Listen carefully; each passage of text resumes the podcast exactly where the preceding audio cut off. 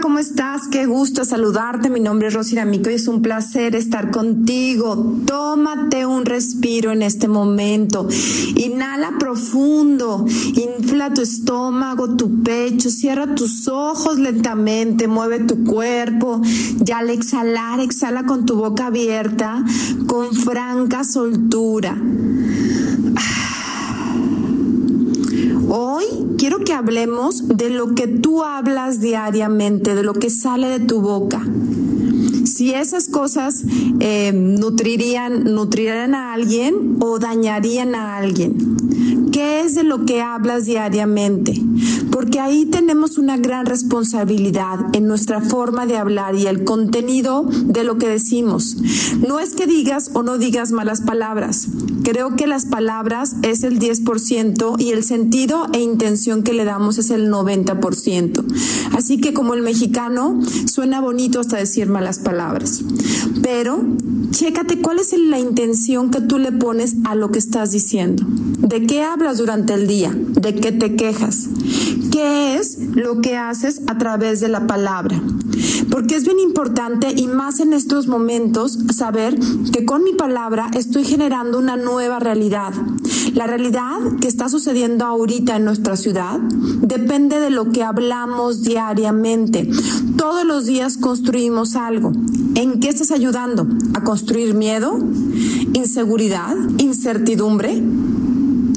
En tu casa, a tus hijos, a tu esposa, ¿qué te escuchan? ¿De preocupación? ¿De angustia?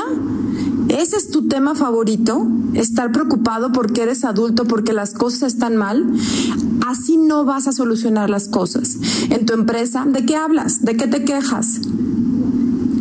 Siembras en las personas seguridad o miedo. Reflexiona. Recuerda que nosotros somos los responsables y creadores de nuestra vida. Así que hoy define ya la diferencia.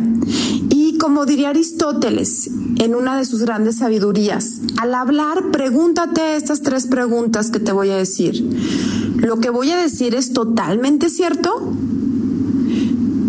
Porque muchas veces las cosas que escuchamos y que decimos son nuestras percepciones de un video, de un audio que ni siquiera sabemos si es fidedigno o es la opinión de alguien. Segundo, ¿lo que voy a decir es bueno para alguien? Si yo voy a decir algo, ¿servirá a la sociedad para dar calma, paz, tranquilidad, certeza? Y si no, igual guarda silencio. Y la tercera, ¿es necesario que la otra persona lo sepa? Si en alguna de estas 3 preguntas contestaste que no, entonces te sugiero lo siguiente: no todo se expresa. Guarda silencio. Escucha.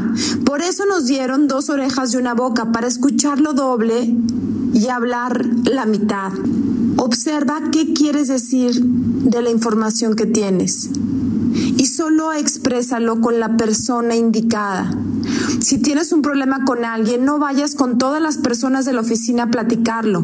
Ve con la persona indicada y arréglalo. Tu energía personal es lo más importante que tienes para poder crear lo que necesitas en tu entorno. Cuídala y no la malgastes hablando de más. Así que la tarea de esta semana será guardar más silencio y definir si la información que quiero dar vale la pena para los demás, genera valor. Y si es así, hazlo. Adelante.